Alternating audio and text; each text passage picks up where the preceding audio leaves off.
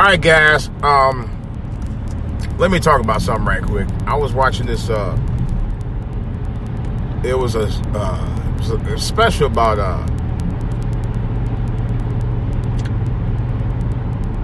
whites in America. I, I, I, to be honest, I caught a little of it.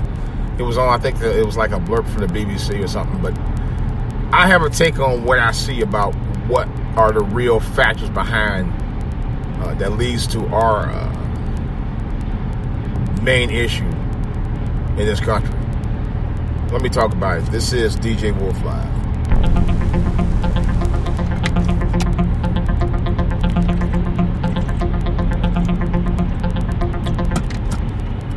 All right, guys. Um, first things first, and, and, I do want to address this.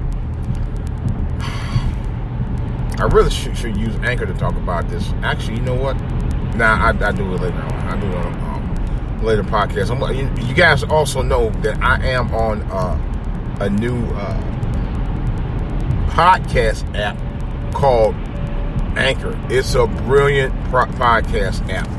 I don't know why I'm talking about on Spreaker, but Spreaker's good. Both both of them are very good. I use both of them. Uh, I'm also on YouTube, and uh, recently I'm on. I've added myself to uh, the iTunes podcast.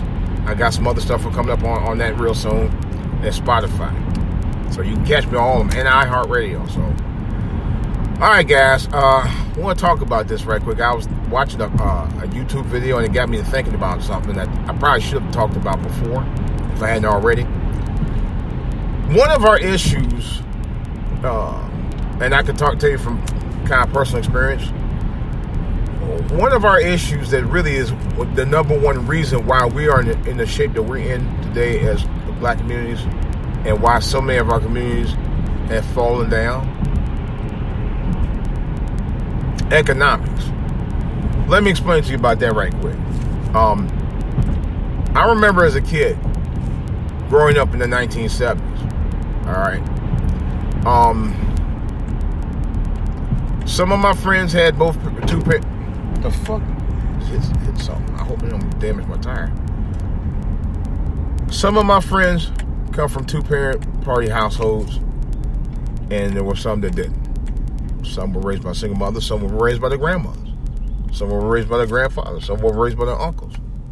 You know, Matter of fact, I had some cousins of mine who who stayed uh, in the East Cleveland suburb were raised by my grandmother. That's a long story. I won't go into details about that. All right, now, um, what I'm saying is there were jobs abound. You know, uh, a lot of factories uh, were here in the U.S that manufactured parts in the U.S. that did get imported uh, outside to, uh, of the U.S. to other countries. Um, many of the factories that existed 40, 50, and even some cases almost 60 years ago, a lot of our uh, uh African Americans uh, were able to get those type of jobs and work in those factories and car manufacturing plants and stuff like that. I knew I had aunts and uncles who worked in several of the big name auto plants, uh, GM and Ford, Chrysler. A friend of mine's dad worked at, I think he worked at, uh, I think he worked at Ford. Yeah, he did work at Ford. Anyway, um, but when that crisis boom came, man, and I mean, it came hard in the late 70s, man, and they started reducing the car sizes and all that, you know, that's when you you felt the boom, man, and you could see it and it was just a rapid decline for 20 some odd years. It just, you know, our, our country and our, well, our neighborhoods took a hit on all that stuff. You know, but it was like a domino effect. And I could see it in Cleveland because we had some big name companies there. Uh, we had the Fisher Body Plant that was right down the street from where my dad lived at. Uh, and there was uh, Eaton that wasn't too far from there either. They were big name companies. They were nationally known companies. Well, the, the, the Fisher Body Plant I know was famous. Um, very well known. At least the one in Cleveland was. And uh, the Eaton Company was worldwide. It was up, but the, but their main headquarters was on 140th uh, uh, near St. Clair, Cleveland. This I know for a fact. Um, but uh, yeah, several big companies over there, man. Uh, a lot of big known companies, especially on my side of town, because uh, the, a lot of industry uh, plants were uh, not far from where I grew up. You know, they were like closer to the lake, and uh, Conrail was a big deal over there. My uncle worked for Conrail for years.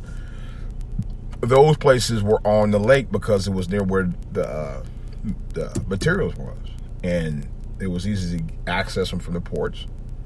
A lot of the companies were right not far from the lake. Uh, then you had the trains that ran across there along that line. So, but when uh, they started importing companies overseas for cheaper labor and they busted the unions, that's where things went south. I saw it. I witnessed it as a child and as a teenager. And when I saw it, I was like, oh man, I better have a change of plans, man, because I can see right now, you know, there may not be a job for me to work by the time I get get up there, you know. That's one of the reasons I left the city, you know. And a lot of uh, homes were left destitute after that. But part of the problem in the economic side was a lot of these uh, people, uh, families who had, uh, you know, at least the head of households, mothers, fathers, who had these jobs back then, didn't prepare for anything else. Many of them didn't. I'm being serious. They were buying big cars, you know, one saving money, one saving money for many of the kids. Kids had to go out there and get these loans. Kids got screwed over on that issue, you know? And in turn, they couldn't go to college. They had to try to find menial jobs. Like myself, I was working uh, menial jobs at the time before I went in the military, you know? And it kind of hurt us, man. It kind of hurt communities because generations of families weren't able to build on what their parents did, and the parents in turn didn't build on what they should have did to allow their kids to be able to have some kind of future because they were too busy spending on buying everything up, buying on big cars and stuff and all the kind of stuff. It was just like, and I thought about that, and I say, man, maybe that's part of the reason, you know. But the tables were turned on us, um, on our generations when they decide to move these daggone jobs overseas. You know, the big companies decided, well, no, you're not going to have it your way. We're going to tear y'all up. We're going to put y'all back where y'all was at before, destitute. And that's what they did. you know, economics do play a role in why we're in the shape that we're in. It plays a big role in it. You know, among some other things. single black women having multiple children out of wedlock provide no real future for the children. Yeah, that plays a bit, even bigger role. I don't care what anybody says, but it does. It clearly does. Whether you want to recognize it or not. You know. Just wanted to say that, man. give you a little something to chew on, but also give you a dose of reality of, of um, why uh, uh, we're in the situations that we are. And I know some people, oh, you got, you got any plans? No, do you have any plans? Don't ask me about that. I had a guy do that years ago on Facebook. We went into it by 20, by, by, good, by almost an hour on my birthday. I never forget that. I was like, man, he was talking really stupid stuff, but he couldn't come up, you know, ask me, do I got any plan? No, do you got any plan? How about you look in the mirror and do what you need to do as a man?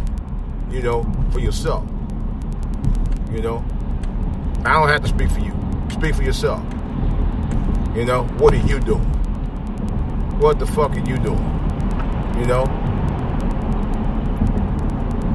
individually, you do have to. It's, it's like somebody said, uh, But part of that uh, issue with the economics thing in terms of jobs is public policy, as far as I'm concerned. It is public policy.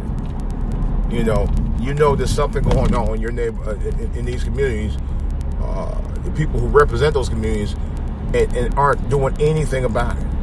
That's what I said. Politicians, I don't. I, politicians to me are a joke. They are. I don't trust any of them. I don't trust none of them. The Republicans, Democrats, Independents, they're all the same to me. I said it before and I say it again. It's true. They're all the same. They can't be trusted. You know, at least not for me.